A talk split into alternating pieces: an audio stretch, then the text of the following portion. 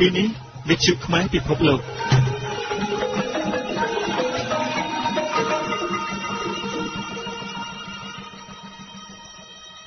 ខណៈនេះលោកអ្នកនាងកំពុងស្ដាប់វិទ្យុខ្មែរពិភពលោក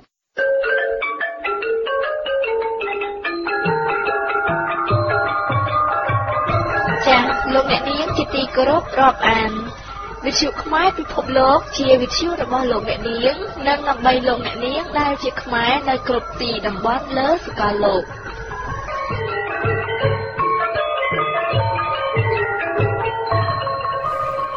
បាទជម្រាបសួរអស់លោកអ្នកនាងមានស្ដាប់វិទ្យុខ្មែរពិភពលោកជាទីគោរពរាប់អាននៅក្នុងកម្មវិធីផ្សាយរបស់វិទ្យុយើងខ្ញុំសម្រាប់ថ្ងៃសុក្រ6រោចខែចេ ឆ្នាំថោះបញ្ញស័កពុទ្ធសករាជ2567ត្រូវនៅថ្ងៃទី9មិថុនាគ្រិស្តសករាជ2023នេះលោកអ្នកនាងនឹងបានស្ដាប់នេតិមួយចំនួនដូចតទៅ ដំបូងគឺនេតិសិភៅរឿងអង្គការជានរណាដែលនិពន្ធដោយយាយទៀងឬអ្នកស្រីគឹមធីអ៊ូយហើយអានជូនស្ដាប់ដោយខ្ញុំបាទសានសវិតចូលដល់វគ្គទី4 បន្តមកគឺនេតិសង្គមវិទ្យារៀបរៀងដោយលោកខេងហេមរៈនៃក្រុង Columbus រដ្ឋ Ohio ដែលលោកនឹងជូនរឿងសកម្មភាពតស៊ូរបស់អង្គការសឿនគុយប្រឆាំងនឹងយួនដើម្បីរក្សាទំនៀមទម្លាប់ខ្មែរនិងពុទ្ធសាសនាថេរវាទបន្តមកទៀតគឺនេតិតន្ត្រីដែលខ្ញុំសូមជូនចម្រៀងមនោសញ្ចេតនាអាមេរិកាំងវិបត្តិឈ្មោះ When a Man Loves a Woman ពេលដែលប្រុសស្រឡាញ់ស្រីច្រៀងដោយ Michael Bolton កាលពីឆ្នាំ1991បាទ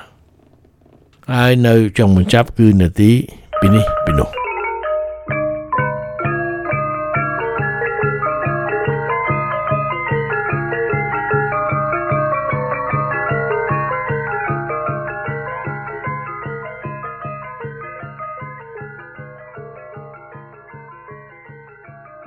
បាទជាបឋមសូមជឿលោកនាងត្រង់ត្រាប់ស្ដាប់រឿងអង្គការជានរណារបស់យាយទៀងឬអ្នកស្រីគឹមធីអ៊ូយចូលដល់វគ្គទី4សូមជើញបាទ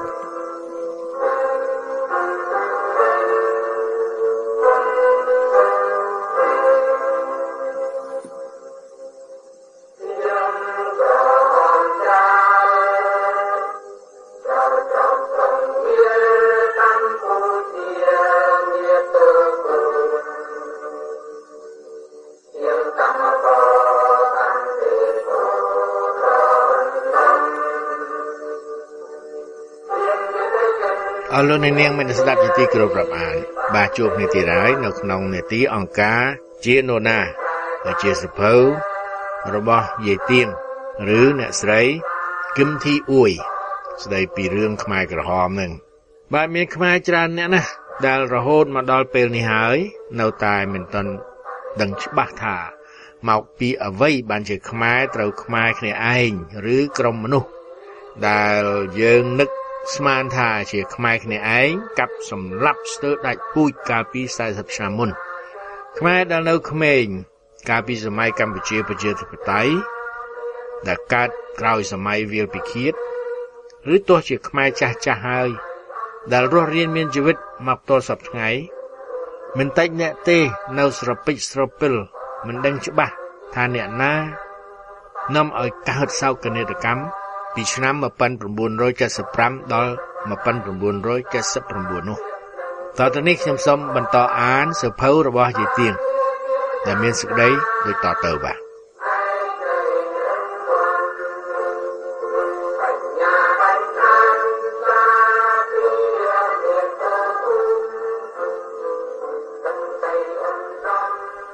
សង្គ្រាម57ថ្ងៃក៏ផ្ទុះឡើងយ៉ាងខ្លាំងក្លានៅឌៀនបៀនហ្វូ កងទ័ពបារាំងនិងបដូយប៉ាត់វាយគ្នាយ៉ាងស្វិតស្វាញគឺស៊ីសាច់ហត់ឈាមគ្នាទិនានុប្រវត្តិបារាំងមួយឈ្មោះ Historama បានផ្សាយថានៅពេលនោះកងទ័ពបារាំងមានស្លាប់និងបាត់ខ្លួនចំនួនជាផ្លូវការ57998នាក់ទើបពិភពលោកបើកសន្និសីទ មួយនៅក្រុងហ្សឺណែវចាប់ពីខែមេសាឆ្នាំ1954ដើម្បីចរចាបញ្ចប់សង្គ្រាមនៅជ្រោយឧបទ្វីបឥណ្ឌូចិនដូច្នេះសន្និសីទនេះបានសម្រេចនៅថ្ងៃទី20ខែកក្កដាឆ្នាំ1954ត្រូវបញ្ចប់សង្គ្រាមនៅលើជ្រោយឧបទ្វីបឥណ្ឌូចិនថែមទាំងយល់ព្រមឲ្យប្រទេសកម្ពុជាយួនឡាវឯករាជ្យបញ្ជាក់បន្ថែមទៀតថា ទ័ពបរទេសទាំងអស់ត្រូវដកថយចេញឲ្យអស់ពីប្រទេសទាំង3នោះជាដាច់ខាតប៉ុន្តែអភ័ព្វខ្មែរយើងយើងត្រូវបាត់បង់ទឹកដីកម្ពុជាក្រោមជាលើកទី2ត្រូវបាត់បង់ប្រជាជនចំនួន4លាននាក់ត្រូវលះបង់វត្តចំនួន556វត្តដែលមានព្រះសង្ឃជាជាតិខ្មែរកាន់ព្រះពុទ្ធសាសនាយ៉ាងខ្ជាប់ខ្ជួនចំនួន25000អង្គរឿងខ្មែរយើងត្រូវបាត់បង់ទឹកដីកម្ពុជាក្រោមនេះ បារាំងដូចជាគ្មានកំហុសទេព្រោះកាលនោះបើបារាំងប្រគល់ទឹកដីកម្ពុជាក្រោមឲ្យខ្មែរគេអាចស្មានបានថាមុខជាដូចស្វាបានផ្លែដូងហើយគួរឲ្យស្ដាយណាស់ទឹកដីកម្ពុជាក្រោមស្ថិតនៅក្រោមអាណានិគមបារាំងអស់រយៈពេល90ឆ្នាំរាជការខ្មែរសោះអង្គើយគ្មានគម្រោងការរំដោះទិលទៅសោះ ផ្ទុយទៅវិញយួនមានផែនការគ្រោងទុកជាស្រេចតាំងពីឆ្នាំ1945ដើម្បីគ្រប់គ្រងនគរកម្ពុជាក្រោមមើលចុះបារាំងប្រគល់ទឹកដីកម្ពុជាក្រោមឲ្យវាភ្លាមវាមានកងទ័ពដែលមានការពិសោធន៍ដ៏គ្រប់គ្រាន់វាមាននិមឺនចេះដឹងជ្រៅជ្រះវាមានអ្នកបច្ចេកទេសដ៏ត្រឹមត្រូវនាំយកមកដាក់គ្រប់គ្រប់ក្រសួងគ្រប់គ្រប់ផ្នែកភ្លាមភ្លាមដែរឡា បារាំងបានប្រគល់ឯករាជ្យឲ្យប្រទេសកម្ពុជា តាំងពីថ្ងៃទី9វិច្ឆិកា1953យួនយេមីងចង់ពុះប្រទេសកម្ពុជាជាពីរដូច្នេះក៏ឆ្លៀតពេលដែលបូដយតាំងមូលដ្ឋាននៅពីពេញស្រុកខ្មែរយ៉ាងនេះវាបែរជាបញ្ជាឲ្យបូដយលួចវាយកំទេចកងខេមរៈភូមិន្ទនៅស្រុកបៃលិន ក្រចេះស្រែចេះវើនសៃជាដើមក្នុងខែមេសាឆ្នាំ1954ពេលនោះកងទ័ពជាតិយើង បានវាយតបទៅវិញបណ្ដោយឲ្យបដ ாய் ត្រូវស្លាប់តៃហោងចោលខ្មោចពីសពេញព្រៃមើលចូលបងប្អូនខ្មែរហើយកងទ័ពខ្មែរយើងមិនមែនអន់ឯណាក្នុងឆ្នាំ1954បដ ாய் មានកម្លាំងទ័ពនិងមានអាវុធដ៏ខ្លាំងក្លាវាអាចដណ្ដើមយកជ័យជំនះពីបារាំងនៅឌៀនបៀនភូក៏ប៉ុន្តែវាត្រូវបរាជ័យយ៉ាងគួរឲ្យអាម៉ាស់នៅចំពោះមុខកងខេមរៈភូមិន្ទលុះត្រូវបរាជ័យយ៉ាងនេះហើយទើបវាយល់ថា បើប្រើតែអាវុធនិងកម្លាំងបាយធ្វើសង្គ្រាមជាមួយខ្មែរវាមិនអាចយកជ័យជំនះពីខ្មែរបានទេ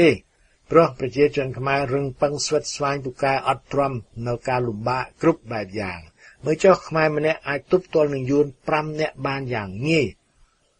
បន្តសង្គ្រាមតទៅទៀតមិនកើតទេត្រូវតែដកថយរោគអបាយកលផ្សេងយួនស្កិលចរិតនិងចំណុចខ្សោយរបស់មេដឹកនាំប្រទេសខ្មែរគឺចូលចិត្តស៊ីជោ ជួយចិត្តឲ្យគេបញ្ជោឲ្យគេបញ្ចែកបញ្ចារនេបរណបឯងពោអញក៏ពោទៅចុះឲ្យតែត្រូវចិត្តអញឲ្យតែអញល្បីឈ្មោះឡើងបនស័កមានប្រយោជន៍ដល់គ្រួសារអញលក្ខនឹងលក្ខដូច្នេះយួនហាណូយត្រូវតែបន្ថែមអាវុធចិត្តសាស្ត្រនិងកលល្បិចថែមទៀតរួចហើយវាក៏ចាប់ផ្ដើមអនុវត្តឃ្លោងឃ្លាបំបែកបំបាក់ដើម្បីគ្រប់គ្រង យួនយេមីងកំពុងស្លន់ស្លោរកអបាយកលស្រាប់តែវាដឹងថាសន្និសិទនៅទីក្រុងហ្សឺណែវសម្រាប់បញ្ឈប់សង្គ្រាមនៅឧបទ្វីបឥណ្ឌូចិនឱកាសល្អមកដល់យ៉ាងនេះនៅថ្ងៃទី6ខែសីហាឆ្នាំ1954យួនហាណូយបានចេញបញ្ជាឲ្យចេញពីព្រៃតម្រៀបជួរឡើងឡានទាំងមុខញញឹមរួចលើកដៃបក់រវិចរវិចសំលាបងប្អូនខ្មែរវិលត្រឡប់ទៅកាន់ប្រទេសវៀតណាមវិញ វាស្រែកហូកញ្ជ្រៀវសបាយរីរាយញញឹមមានន័យជាងខ្មែរម្ចាស់ស្រុកទៅទៀតចាប់តាំងពីខែកញ្ញា1954រហូតបន្តបន្ទាប់មកបដូយលោបលួចចូលមកកាន់ប្រទេសកម្ពុជាវិញវាដើរថ្មើរជើងស្ងាត់ជ្រាបផ្ទុយទៅវិញនៅថ្ងៃទី6ខែសីហា1954បដូយត្រូវដកថយចេញពីស្រុកខ្មែរ ស្រាប់តែបុដោយតម្រៀបជួរគ្នាឡើងឡានយ៉ាងកក្រឹកកក្រែងធ្វើឲ្យផ្អើលដល់ពិភពលោកនិងប្រជាជនខ្មែរ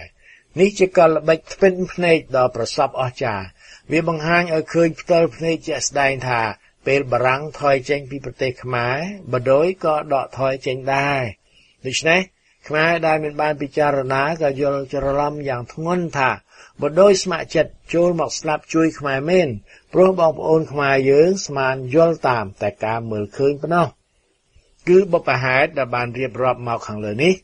បានជាខ្មែរអាយ៉ងយួនហេងសំរិនហ៊ុនសែនជាស៊ីមសន្និដ្ឋានថាយួនចូលមកជួយខ្មែរជាលើកទី1ចំណែកអាយុនយៈមិញដែលបានសម្រេចជោគជ័យដ៏ធំធេងនៅផែនការទី1នេះហើយ ដូច្នេះវាអាចលេបទឹកដីកម្ពុជាក្រោមដែលជាផែនការទី2របស់វាបានយ៉ាងងាយនៅឯកម្ពុជាកណ្ដាលឯនោះវិញ វាបង្កើតបានជាខ្សែរយៈបង្កប់ទុកជាស្រេចមានសមាជិកខ្មែរយៈមិញទាំងអស់ចំនួន5000នាក់បដូរផ្ដាច់យ៉ាងស្អិតរមួតបំរើវាពេលបដូយដកទ័ពចេញពីប្រទេសខ្មែរវាសម្រាំងជ្រើសរើសក្នុងចំណោមសមាជិកទាំងនោះ ចំនួន1000នាក់នាំយកទៅជាមួយ ចំណែក4000នាក់ទៀតវាឲ្យរំសាយជួរសំងំក្នុងទីងងឹតសម្រាប់ទុកធ្វើខ្សែរយៈរងចាំឱកាសល្អវិលត្រឡប់មកវិញ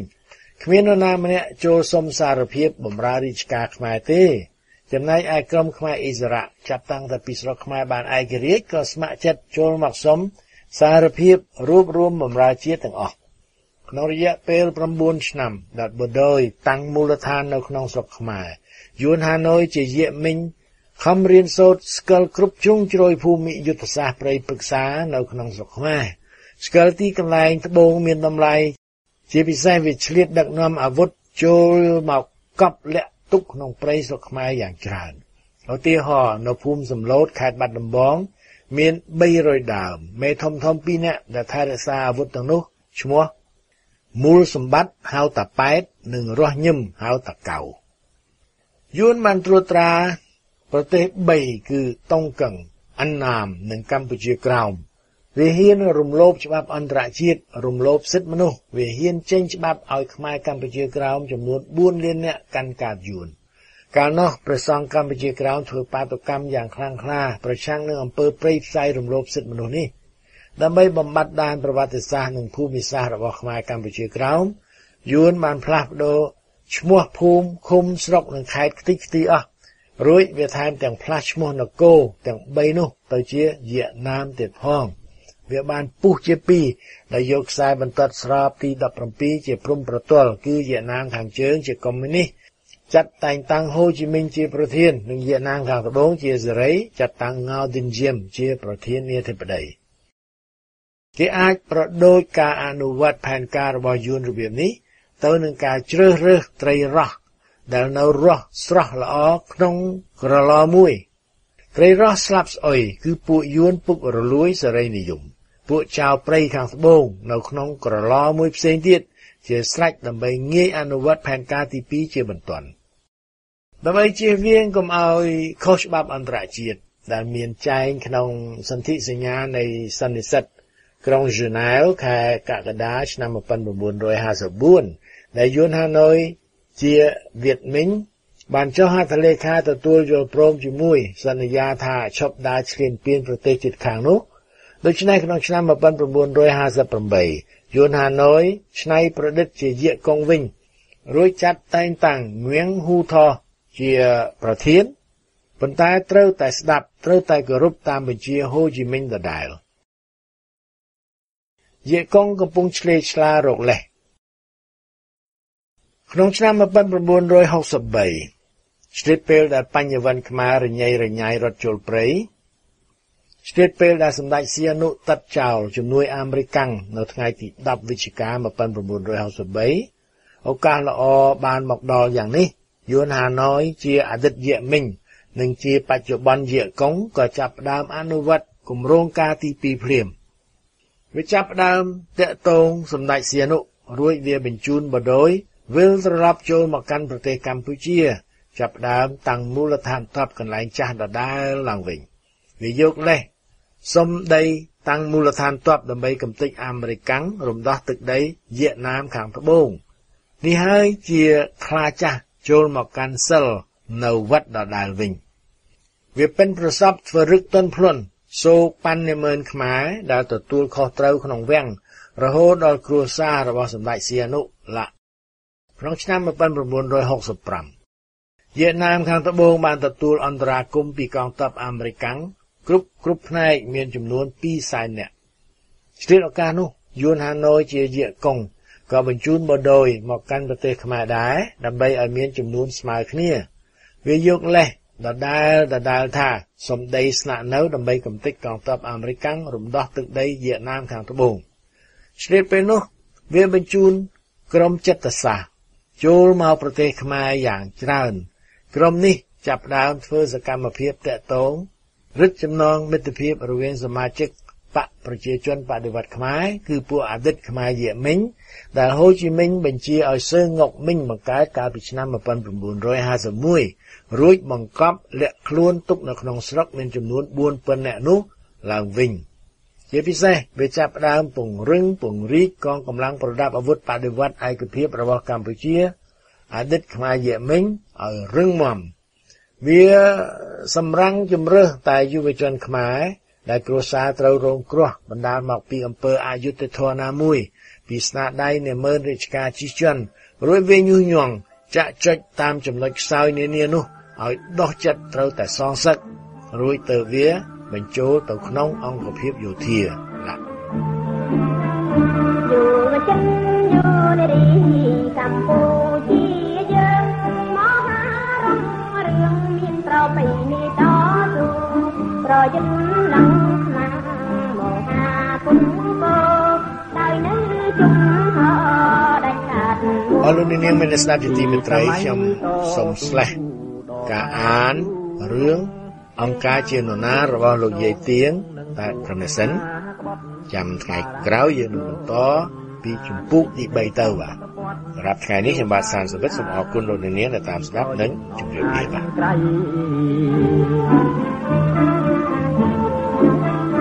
្នុងពេលសង្គ្រាមបដិវត្ត5ឆ្នាំយុវជន រភូមិមកក្រោយប្រផ្ដាច់អិនដីយុវជនយុវអនារីយើងកំរំជាប់កនដាលវងខ្មាំងមហាគូគឺពេលបងប្អូននៅតំបន់ខ្មាំងកាន់កាប់តស៊ូពោក្រែងអត់រីអិនខ្លាចស្លាប់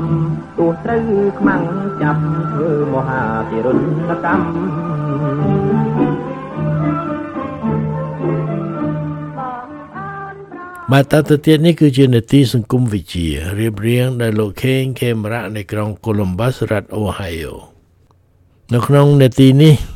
លោកសូមជូនរឿងសកម្មភាពតស៊ូរបស់អង្គញាសឿនគុយប្រឆាំងនឹងយួនដើម្បីរក្សាទំនៀមទម្លាប់ខ្មែរនិងពុទ្ធសាសនាទេរវាសូមជឿស្ដាប់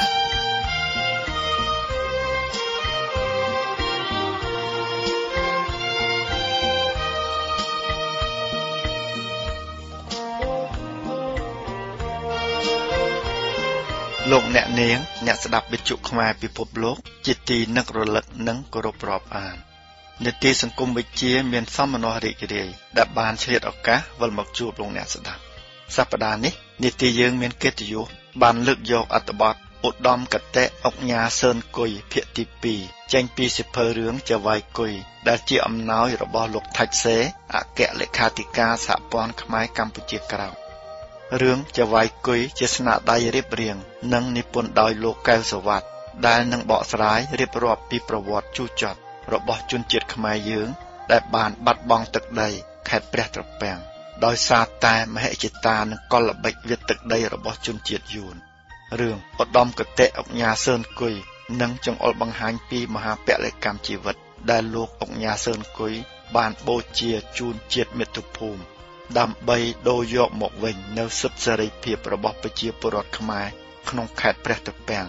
និងបរិយាយពីលទ្ធផលចុងក្រោយ ដែលជនក្បត់ជាតិមាតុភូមិបានទទួលនៅពេលដែលជនជាតិយួនបានសម្រេចគោលដៅរបស់គេ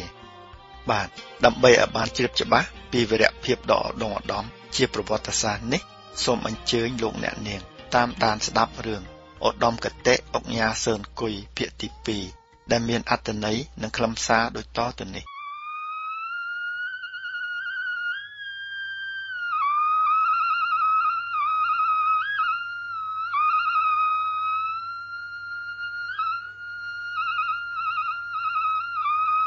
1ព្រះសង្ឃខ្មែរត្រូវស្លៀកពាក់តាមរបៀបលោកសង្ឃយួនត្រូវកោសក់ទុកចិញ្ចើមហើយឆាន់បាយពេលល្ងាចដូចជាប្រជារាស្ត្រធម្មតាត្រូវស្លៀកខោជើងពីរ ពាក់អាវផាយយកត្រង់ពណ៌ឈាមជ្រូកពេលសូត្រធម៌ម្ដងម្ដងត្រូវវាត្រដោកផង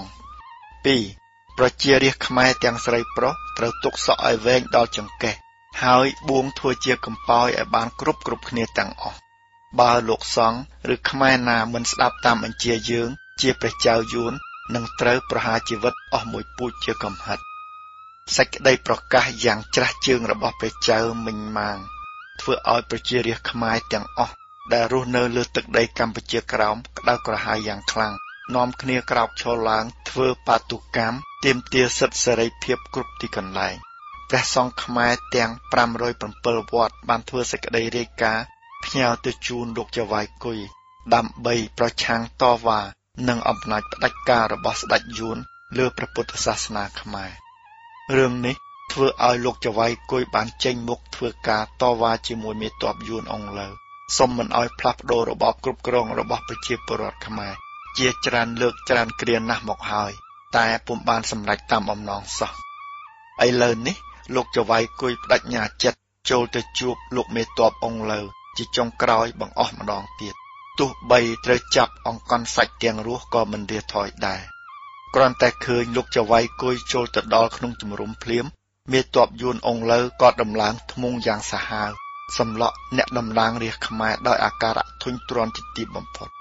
អាការៈនេះធ្វើឲ្យលោកចៅវាយគុយនឹកខ្នាញ់ក្នុងចិត្តជាខ្លាំងប៉ុន្តែកលៈទេសៈតម្រូវហើយលោកទៅតែខំមាត់សង្កត់ចិត្តអន់មុខទទួលការអាម៉ាស់ពោលពាក្យអង្វរវាដោយទុនភ្លន់ថា លោកមេតបជាទីគោរពក្នុងនាមខ្ញុំជាតំណាងឲ្យបងប្អូនខ្មែរនិងព្រះសង្ឃទាំងអស់ នៅលើដែនដីកម្ពុជាក្រោមនេះខ្ញុំសូមលោកមេត្តាអនុញ្ញាតធ្វើសេចក្តីរាយការណ៍ផ្ញើទៅថ្វាយព្រះចៅមិញម៉ាងវិញថា ប្រជារាស្ត្រខ្មែរនិងព្រះសង្ឃទាំងអស់ពុំអាចអនុវត្តតាមបទបញ្ជាព្រះចៅបានឡើយមេតបអង្លើស្ដាប់លឺភ្លាមក៏ទះតុកផាំងស្ទុះក្រោកឡើងក្រហមងឹលដូចខ្លាទៅរបួសមួយសន្ធុះទើបស្រែកសន្ធប់ស្មារតីលោកអតីតប្រមុខខេត្តព្រះត្រពាំងយេ ខ្ញុំធុញណាស់លោកនិយាយតែរឿងដដែលដដែលនឹងរាប់រយដងទៅហើយមិនចេះចប់សោះឬមួយលោកមិនចេះស្ដាប់ភាសាខ្មែរទេខ្ញុំបានប្រាប់ហើយថាគ្មានអ្នកណាអាចជំទាស់នឹងបទបញ្ជាព្រះចៅក្រុងវេបានទេម្យ៉ាងទៀតគ្រាន់តែមានការផ្លាស់ប្ដូរទំនៀមទម្លាប់និងរបៀបគ្រប់គ្រងបន្តិចបន្តួចប៉ុណ្ណោះវាមានទៅទាស់ខុសអីបានជាលោកចាំបាច់ឈឺឆ្អាលខ្លាំងម្ល៉េះសម្ដីនេះ ធ្វើឲ្យលោកចវាយគុយពុំអាចទប់កំហឹងដែលកំពុងឆេះពុះកញ្ជ្រោលពេញដើមទ្រូងនោះតទៅទៀតបានឡើយលោកក្រោកឈរឡើងពើងទ្រូងនិយាយតបវិញយ៉ាងអង់អាចក្លាហាន លោកមេតបសូមលោកជ្រាបឲ្យច្បាស់ថាបើលោកមិនអាចប្រគល់សិទ្ធិសេរីភាពឲ្យប្រជាពលរដ្ឋខ្ញុំរស់តាមទម្លាប់ធម្មតានោះទេខ្ញុំត្រូវតែបដូរស្លាប់រស់ដើម្បីប្រឆាំងតទល់នឹងបញ្ជាផ្ដាច់ការរបស់ព្រះចៅមិញម៉ាងជាដាច់ខាត មេតបយួនអង្លើលើសម្ដីសម្រេចចិត្តជាចុងក្រោយរបស់លោកចៅវាយគុយ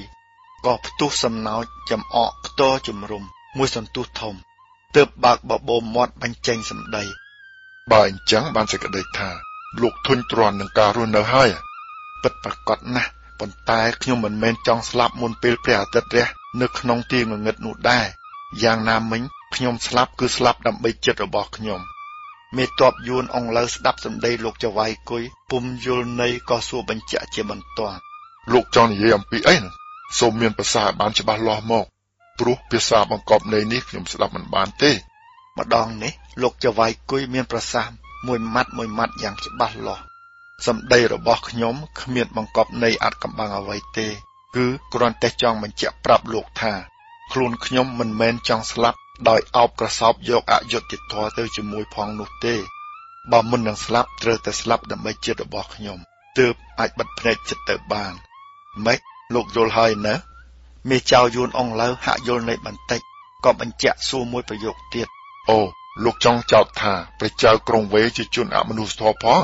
ប្រសើរណាស់បើលោកហ៊ានយកជីវិតបុកបដូរនឹងបញ្ជាដាច់ខាតរបស់ព្រះចៅយើងយ៉ាងនេះឥឡូវនេះលោកត្រូវការអ្វីទៀតឆាប់និយាយឲ្យអស់មក សម្រាប់រូបខ្ញុំគឺគ្មានចង់បានអ្វីក្រៅពីសូមឲ្យលោកលុបបំបត្តិបញ្ជាដាច់ខាតរបស់ព្រះចៅមិញម៉ាងដើម្បីទុកទំនៀមទម្លាប់ប្រពៃណីនិងព្រះពុទ្ធសាសនាខ្មែរឲ្យនៅគង់វង្សដូចដើមវិញនោះឡើយម្យ៉ាងទៀតមុនពេលដែលខ្ញុំស្លាប់ខ្ញុំសូមឲ្យលោកអនុញ្ញាតច្បាប់ឲ្យខ្ញុំពីរយ៉ាងដូចតទៅនេះ1សូមលោកចេញប្រកាសជាធរមានប្រាប់ទៅដល់បងប្អូនខ្មែរគ្រប់ស្រុកភូមិដែលរស់នៅលើទឹកដីកម្ពុជាក្រោមនេះ ឲ្យបានជ្រាបគ្រប់គ្រប់គ្នាថាព្រះរាជបញ្ជាព្រះចៅក្រុងវេទុកជាមោខៈបងប្អូនខ្មែរត្រូវមានសិទ្ធិសេរីភាពក្នុងការកាន់ទំនៀមទម្លាប់ប្រពៃណីនិងគោរពព្រះពុទ្ធសាសនាខ្មែរឡើងវិញទាំងអស់2ក្នុងខណៈដែលលោកបណ្ដាយកខ្ញុំទៅសម្លាប់ទោះបីទីណាក៏ដោយវិធីណាក៏ដោយសូមលោកអនុញ្ញាតឲ្យខ្ញុំ បានជួបមុខប្រជាជាតិចំនួនកន្លះម៉ោងជាមុនសិនដើម្បីសំណេះសំណាលគ្នាឲ្យអស់ចិត្ត មុនពេលដែលត្រូវស្លាប់មេតបយួនអងលើស្ដាប់លឺហើយក៏ងក់ក្បាលញាប់ស្មេកបញ្ជាក់នៅការយល់ព្រមដោយមិនបាច់ព្រៀងទុកការសម្រេចចិត្តរបស់លោកនេះប្រសើរមែនខ្ញុំជឿជាក់ថាព្រះចៅក្រុងវេមិនជំទាស់នឹងបំណងនេះទេ មួយអាទិត្យក្រោយមកមេតបយួនអងលើបានចេញប្រកាសផ្ញើដំណឹងទៅឲ្យបងប្អូនខ្មែរគ្រប់ស្រុកភូមិនិងព្រះសង្ឃទាំង507វត្ត ឲ្យបានជ្រាបពីការលុបបំបាត់ព្រះរាជបញ្ជារបស់ព្រះចៅមិញម៉ាងចោលចេញដោយទុកសិទ្ធិសេរីភាពឲ្យជនជាតិខ្មែរទាំងអស់រស់នៅដូចធម្មតាព្រមទាំងបញ្ជាក់យ៉ាងច្បាស់ថាលោកចៅវាយគុយជាអ្នកធ្វើអន្តរាគមដូរស្លាប់ក្នុងរឿងនេះដំណឹងនេះបានធ្វើឲ្យព្រះសង្ឃនិងប្រជារាស្ត្រខ្មែរសប្បាយរីករាយក្នុងចិត្តខ្លាំងណាស់ប៉ុន្តែមិនបានប៉ុន្មានថ្ងៃផងក៏ត្រូវទទួលទុកសោកវិយោគទៅវិញ ព្រោះលោកចៅវាយគុយដែលជាអ្នកមានគុណទៀមទាសិទ្ធិសេរីភាពនោះត្រូវពួកយួនមួយចំនួនចាប់ដាក់ខ្នោះបណ្ដាយកទៅកន្លែងពិឃាតយ៉ាងអណោចអធមក្នុងខណៈនោះបងប្អូនខ្មែរទាំងអស់នាំគ្នារត់ពីគ្រប់ស្រុកភូមិដើម្បីរងចាំក្បួនបណ្ដាលោកចៅវាយគុយហើយសំពះថ្លែងអំណរគុណចំពោះលោក ដែលជាវីរៈបរោះខ្មែរដ៏គំរូក្នុងការធ្វើពលកម្មដើម្បីប្រជារាស្ត្រ និងប្រទេសជាតិជាទីស្រឡាញ់បងប្អូនខ្មែរទាំងអស់គ្រាន់តែក្រឡេកឃើញក្បួនបណ្ដាលោកចៅវាយគុយមកដល់ភ្លាមនឹកខ្លោចផ្សាក្នុងចិត្តយ៉ាងខ្លាំងទឹកភ្នែកហូរសស្រាក់មករហាមទាំងមិនដឹងខ្លួន មានអ្នកខ្លះស្ទុះទៅអោបលោកវីរៈបរោះយំននាលបោកខ្លួនដោយសត្វអកធ្វើឲ្យលោកចវាយគុយអត់ទ្រាំនឹងការបង្ហូរទឹកភ្នែកតបវិញពុំបានឡើយតាមឯកសាររបស់ប្រដេជគុណ ទេពកុសលញៀនឈើនគង់នៅវត្តសេរីលង្កាភ្នំពេញ ស្រុកកំណើតរបស់លោកនៅភូមិពិសីខេត្តព្រះតាពាំងបានបញ្ជាក់យ៉ាងច្បាស់ថាមុនពេលប្រហារជីវិតលោកចវាយគុយប្រជារាស្ត្រខ្មែរនាំគ្នារៀបចំគ្រឿងម្ហូបអាហារដាក់លើតុយ៉ាងវែងក្រាសម្ពុតសពណ៌ប្រាក់ចាំងផ្លេកផ្លេកហើយអញ្ជើញលោកចវាយគុយឲ្យចូលទៅទទួលទាន ព្រមទាំងមានព្រះសង្ឃជាច្រើនរយអង្គនិមន្តទៅសូត្រធម៌បញ្ជូនកុសលទៀតផង លោកចវាយគុយសម្ដែងការគួសមនិងទឹកមុខញញឹមធម្មតាទៅកាន់ព្រះសង្ឃនិងប្រជារាស្ត្រខ្មែរដើម្បីលាស្លាប់ជាចុងក្រោយបំផុត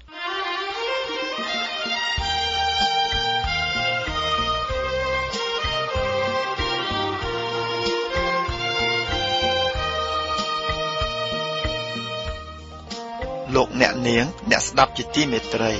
រឿងឧត្តមកតេអុកញ៉ាសឿនគុយភាគទី2ដកស្រង់ចេញពីសិភៅរឿងចវាយគុយនៅពេលនេះចប់តែប៉ុណ្ណេះនីតិយើងសូមបង្អោនកាយគោរពលា សូមអរគុណចំពោះការយកចិត្តទុកដាក់ស្ដាប់ និងសូមសន្យា លើកយកភាគបញ្ចប់មកអានជូនស្ដាប់នៅឱកាសក្រោយទៀតខ្ញុំបាទខេងខេមរ៉ាវិទ្យុខ្មែរពិភពលោករៀបរៀងជូនស្ដាប់ពីទីក្រុង Columbus រដ្ឋអូហាយ៉ូសហរដ្ឋអាមេរិកសូមកុសលនៃទង្វើល្អរបស់លោកអ្នកដឹកនាំលោកអ្នកបានប្រកបតែអាយុវែងពណ៌សម្បុរល្អសុខកាយសប្បាយចិត្តព្រមទាំងកម្លាំងកាយនិងបញ្ញាកុំបីឃ្លៀងឃ្លាតឡើយសូមជម្រាបលា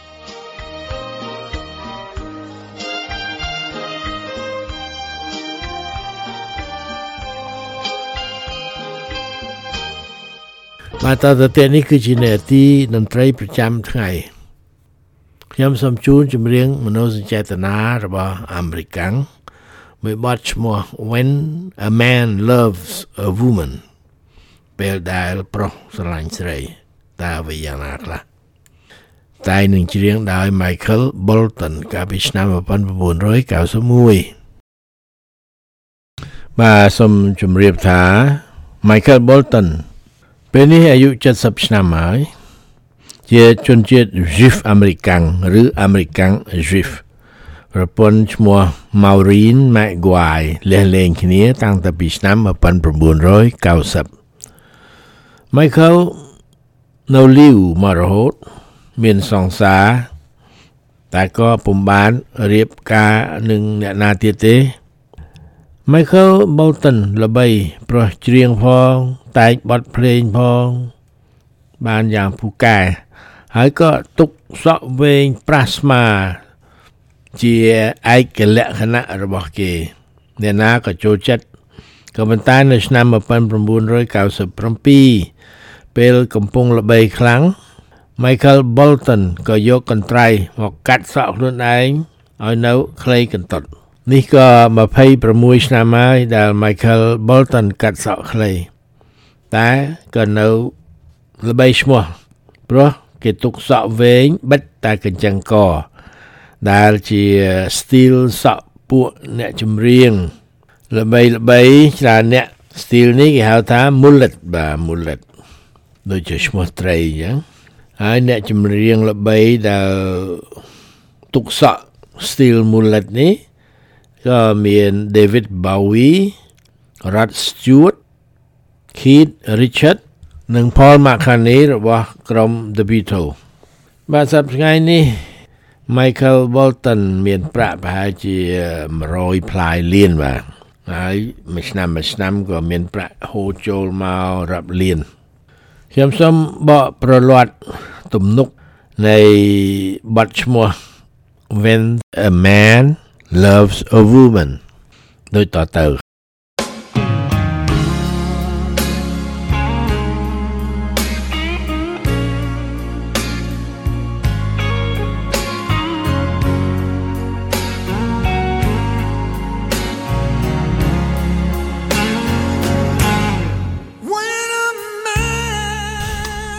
កាលណាប្រុសស្រឡាញ់ស្រី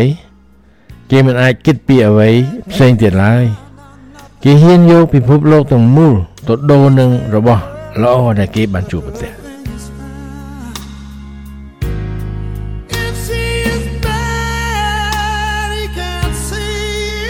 បើស្រីនោះជាមនុស្សមិនល្អក៏គេមើលមិនឃើញដែរនាងមិនខុសមិនខូចមិនជួជាតិអ្វីទាំងអស់ហើយគេក៏នឹងបែរខ្នងដាក់ក្លើសម្លាញ់របស់គេភ្លាម បើអ្នកណាហើយហ៊ានតែមើលងាយនាងកាលណាប្រុសស្រឡាញ់ស្រី គេក៏នឹងចាយវាយតើតែអស់លុយពីហបៅហើយគណៈដែលខំអត់ទ្រាំចំពោះអ្វីដែលគេត្រូវការ គេនឹងលះបង់សេចក្តីសុខផ្លូវកាយមិនឲ្យសេះសល់ឡើយហើយគេនឹងដេកហាលភ្លៀង បើនាងត្រូវការឲ្យគេដេកហាលភ្លៀងគឺត្រូវតែធ្វើបែបហ្នឹងបើកាលណាហើយមនុស្សប្រុសស្រឡាញ់មនុស្សស្រី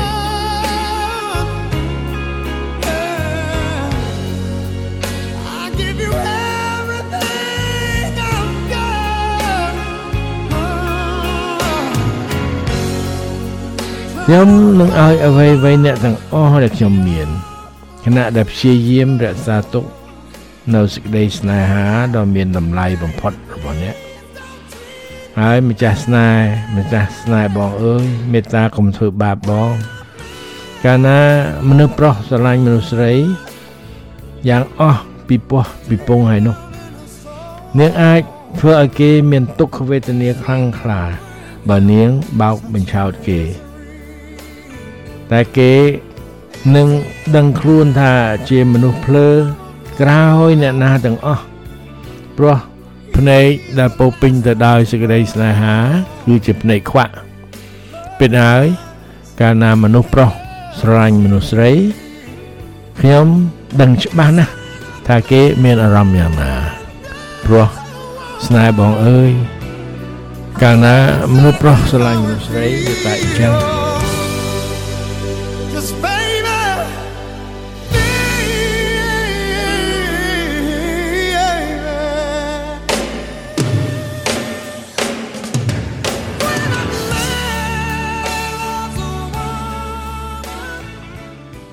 បាទដើម្បីជា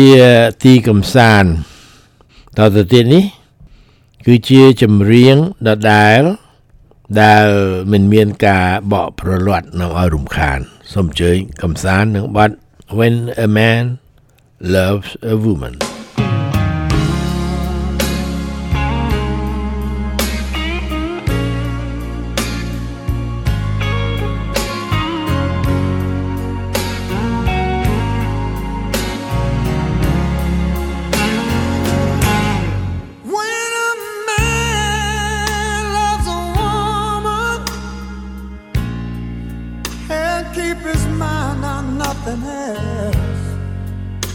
trade the world for the good things found. If she is bad, he can't see it. She can do no wrong turn his back on his best friend, he puts her down.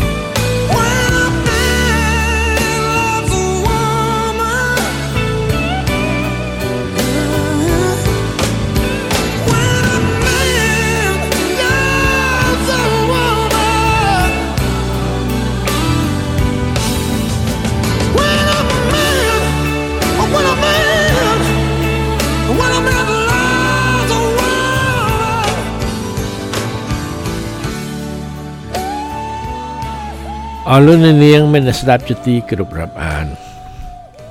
មកតទៅទៀតនេះគឺជានាទីពីនេះពីនោះសម្រាប់ថ្ងៃសុក្រទី9មិថុនាគ្រិស្តសករាជ2023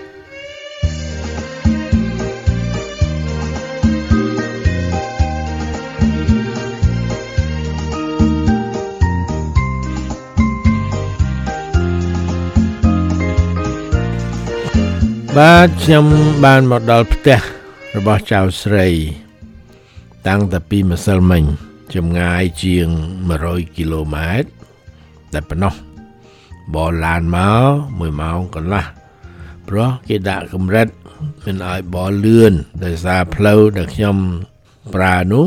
ជាផ្លូវឡើងភ្នំចុះភ្នំ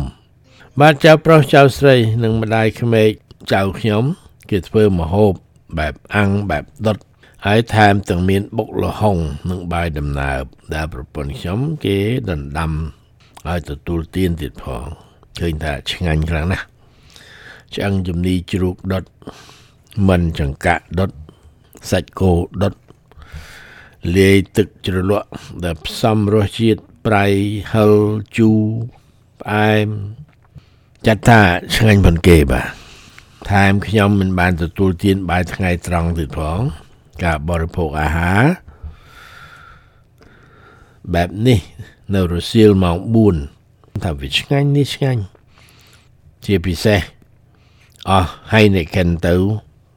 2 10កន្លះ10ទី3ផឹកមិនអស់ក៏ឡើងទៅប្រាស់ដេកលក់បាទក្រោយទទួលទានរួចក្រោកពីទំនេរមកគេទៅផ្សារអស់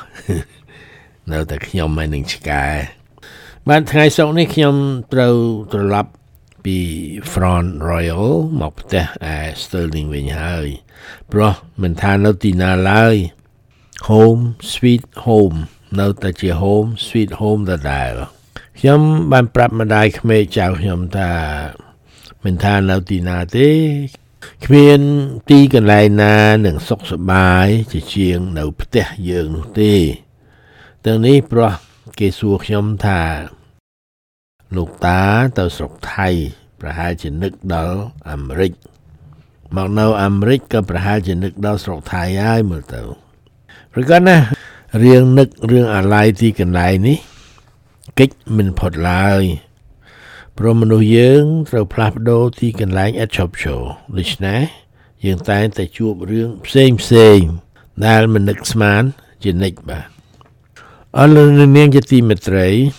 បើអាចធ្វើបាន សូមកុំភ្លេចថាស្រុកទេសរបស់លោកអ្នកនាង កំពុងតែប្រឈមនឹងបញ្ហាធំដុំជាទីបំផុតលោកអ្នកនាងមានសត្រូវ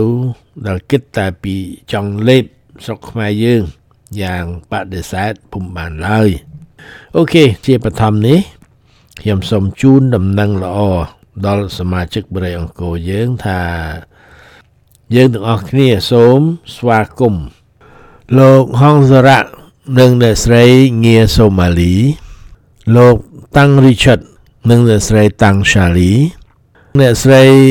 ហេងរចនាព្រមទាំងខ្ញុំគិតថាជាកូនកូន គឺ Luna Lekena Base Orion Dara Base ទាំងអស់គ្នា នៅក្រុង Charlotte រដ្ឋ North Carolina បានចូលជាសមាជិកស្ថាបនិកថ្មីរបស់យើងដែលបានបង់មួយហ៊ុនមួយហ៊ុន1300ដុល្លារបាទខ្ញុំនឹងផ្ញើសញ្ញាបត្រទៅជូនបាទពេលនេះកំពុងធ្វើដំណើរហើយម្យ៉ាងទៀតអ្នកស្រីលឹមធីថាច់ដែលបានបង់1000ដុល្លារមកហើយនោះ បានបន្ថែម300ទៀតឲ្យគ្រប់ជាសមាជិកពេញសិទ្ធបាទសមាជិក ស្ថាបនិកម្នាក់ទៀតអ្នកស្រីលឹមធីថាច់នៅក្រុង Charlotte North Carolina នោះដែរបាទបាទសូមស្វាគមន៍យ៉ាងកក់ក្ដៅទាំងអស់គ្នា យើងមកជួយគ្នាកសាង សហគមន៍បរិយអង្គរយើងឲ្យបានជោគជ័យហើយតទៅនេះ គឺជាអត្ថបទនិងឯកសារដែលមានបោះពុំផ្សាយនៅក្នុង ប្រតិបត្តិព័ត៌មានរបស់ក្រុម23ដុល្លារ 1991ប្រចាំប្រទេសបារាំងក្រោមការដឹកនាំរបស់លោកប៉ែនវ៉ាណូបាទបាទសូមជម្រាបថាពេលនេះបងប្អូនខ្មែរយើងបានចាប់ដៃគ្នា បង្កើតក្រុមប្រឹក្សា23ដុល្លារ1991មួយឡើងហើយបាទក្រុមប្រឹក្សានេះជាកម្លាំងនយោបាយថ្មី ដោយមានសហស្ថាបនិកដូចជានៅប្រទេសអូស្ត្រាលីលោក ហុងលឹមនៅសហរដ្ឋអាមេរិកលោកវុនឡេនសួនសណ្ដាប់ឡាំវិជានៅបែលហ្សិកលោកភោគណននិងនៅប្រទេសបារាំងលោកប៉ែនវ៉ាណូឌួងសវ៉ាតអ៊ុចប៊ុនរឿនសោមវណ្ណារាម៉ាប៉ុនភៀនិងសកម្មជនជាច្រើនអ្នកទៀតនឹងជួននាមនៅខែក្រោយបាទ នៅលើប្រតិបត្តិដដែលនេះក៏មានអត្ថបទមួយ ប្រកបដោយរូបថតរបស់លបងខ្វាងហើយនឹងលោកស្អីដែលស្រគៀលមែនតែរលួយក្នុងបាត់ទៅហើយទៅមើលដំរីគេឲ្យស្ទាបតែជើងហើយស្រែកថាដំរីរៀងដូចសសរអញ្ចឹងបានសក្តិថាជាមនុស្សខ្វាក់បាទលោកស្រគៀល និយាយតែការពិតបានទៅលេងស្រុករំដួលដើម្បីស្វែងយល់ពីសត្វដំរី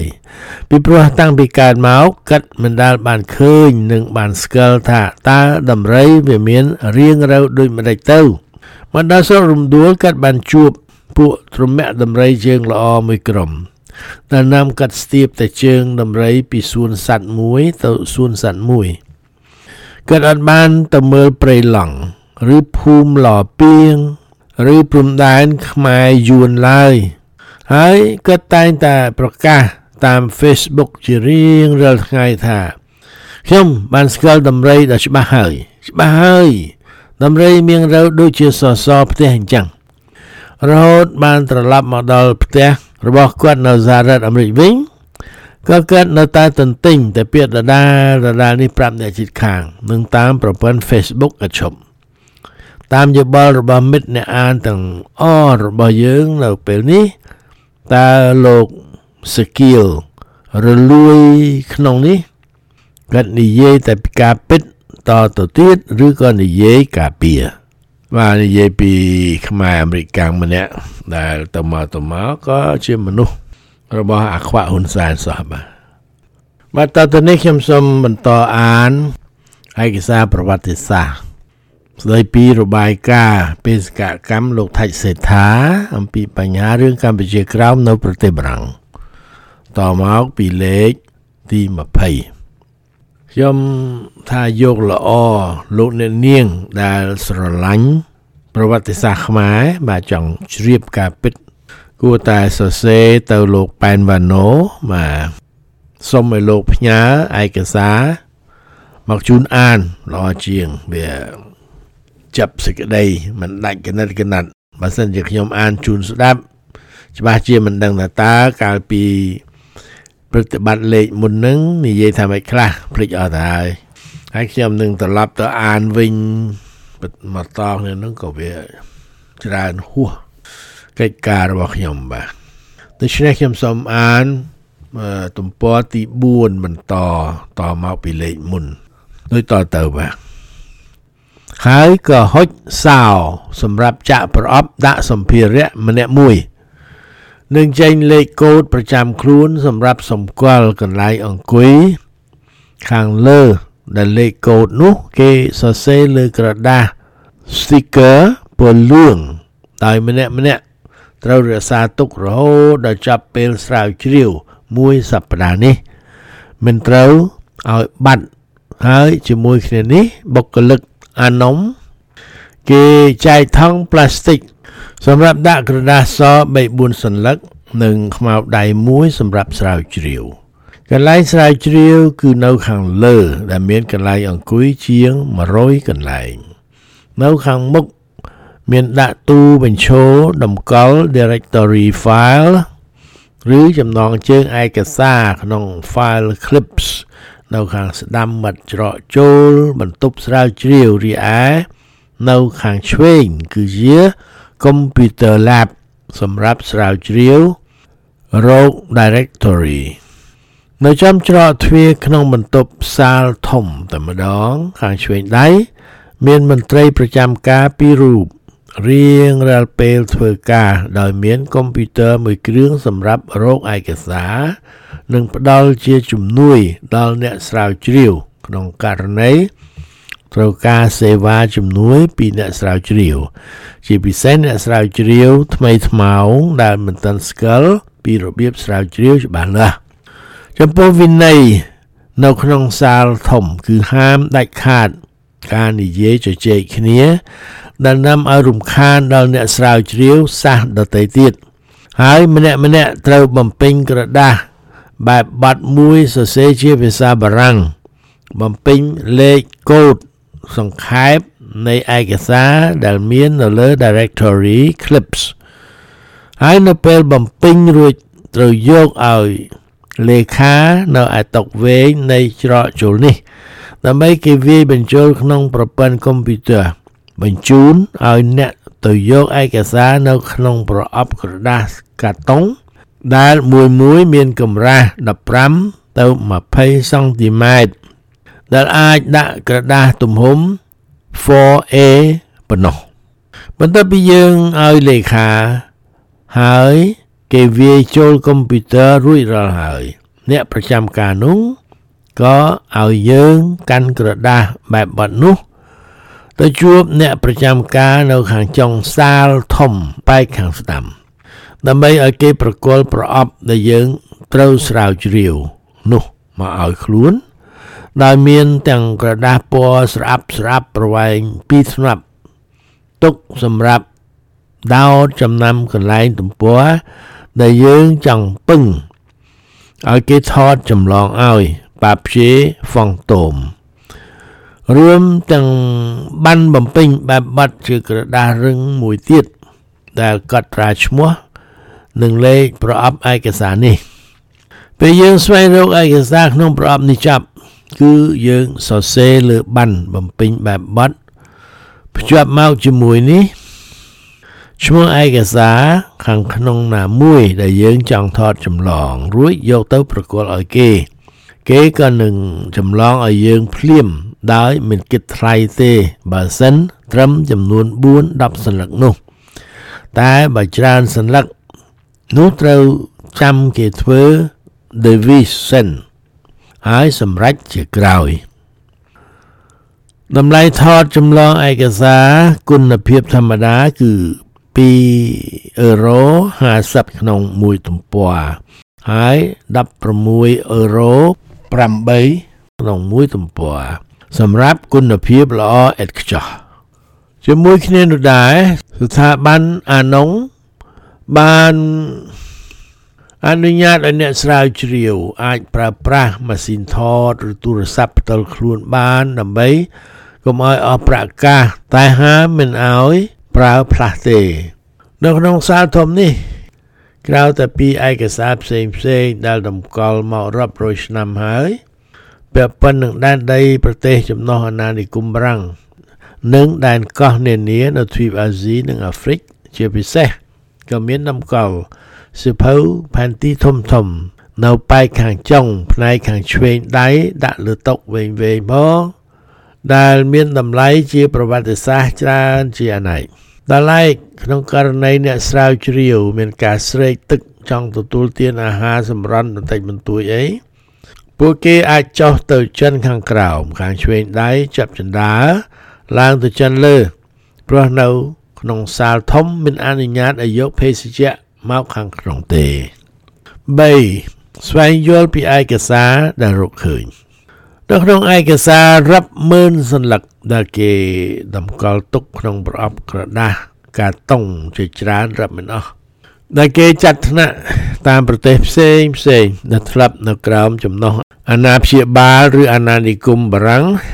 ប្រទេសកម្ពុជាត្រូវគេចាត់ក្នុងប្រទេសមួយនៃឧបទ្វីបឥណ្ឌូចិនហើយស្ថិតនៅក្នុងដែនដីមួយក្នុងចំណោមដែនដី5ដែលបារាំងត្រួតត្រា ដោយសារនៅសតវត្សទី19នោះ ប្រទេសយួនពុំទាន់បានរួបរวมទឹកដីនៅឡើយអញ្ចឹងហើយទៅគេកំណត់ទឹកដីប្រទេសយួននៅពេលនោះ ជា3តំបន់ឬ3ខីមានតំបន់តុងកឹងយួនប៉ែកខាងជើងរដ្ឋធានីហាណូយអាណាមយួនប៉ែកកណ្ដាលរដ្ឋធានីក្រុងហួេ និងតំបន់កូសាំងស៊ីនរដ្ឋធានីប្រេណាហ្គោដែលបច្ចុប្បន្នហៅថាទីក្រុងហូជីមិញនិងដែនដីប្រទេសពីរទៀតគឺកម្ពុជានិងឡាវនេះឯងដោយសារបេសកកម្មរបស់ប្រតិភូយើងបដោតជាសំខាន់គឺស្វែងរកឯកសារនានាដែលពាក់ព័ន្ធនឹងទឹកដីកម្ពុជាក្រោមឬកូសាំងស៊ីនអញ្ចឹងហើយទៅការស្រាវជ្រាវនេះបដោតសំខាន់បំផុត លើទំនាក់ទំនងជាទស្សនវិជ្ជាផ្នែកច្បាប់ការទូតនិងរដ្ឋបាលរវាងអាជ្ញាធរបារាំងដែលពេលនោះមានសភាសហភាពបារាំងតំណាងប្រជាពលរដ្ឋនៅ Indochine Assemblée de l'Union Française និងតំណាងរដ្ឋាភិបាលបារាំងនៅ Indochine ឬហៅថាអភិបាល Indochine Gouverneur de Languedoc និងរាជការ អធិរាជយួនបៅដាយដែលបារាំងចាត់ទុកថាជាអ្នកជាតិនិយមយួននៅពេលនោះ បាទខ្ញុំសូមផ្អាកអំណានតែប៉ុណ្ណេះសិនចាំថ្ងៃក្រោយនឹងមកបន្តលើកទំព័រទី5យកមកអានបាទព្រោះថាអសរស្មេណាស់មួយទំព័រមួយទំព័រមានច្រើនដូច្នេះចាំថ្ងៃក្រោយខ្ញុំយកមកអានជូនស្ដាប់បាទថ្ងៃនេះគិតតែប៉ុណ្ណេះសិនចុះមាន ពីរទំព័រកន្លះទៀតទើបចប់បាទគ្មានអ្វីនឹងជម្រាបទៀតទេខ្ញុំក៏សូមជម្រាបលាតែប៉ុណ្ណេះសិនចុះចាំថ្ងៃស្អែកជួបគ្នាទៀតបាទអរគុណដែលតាមស្ដាប់បាយបាយ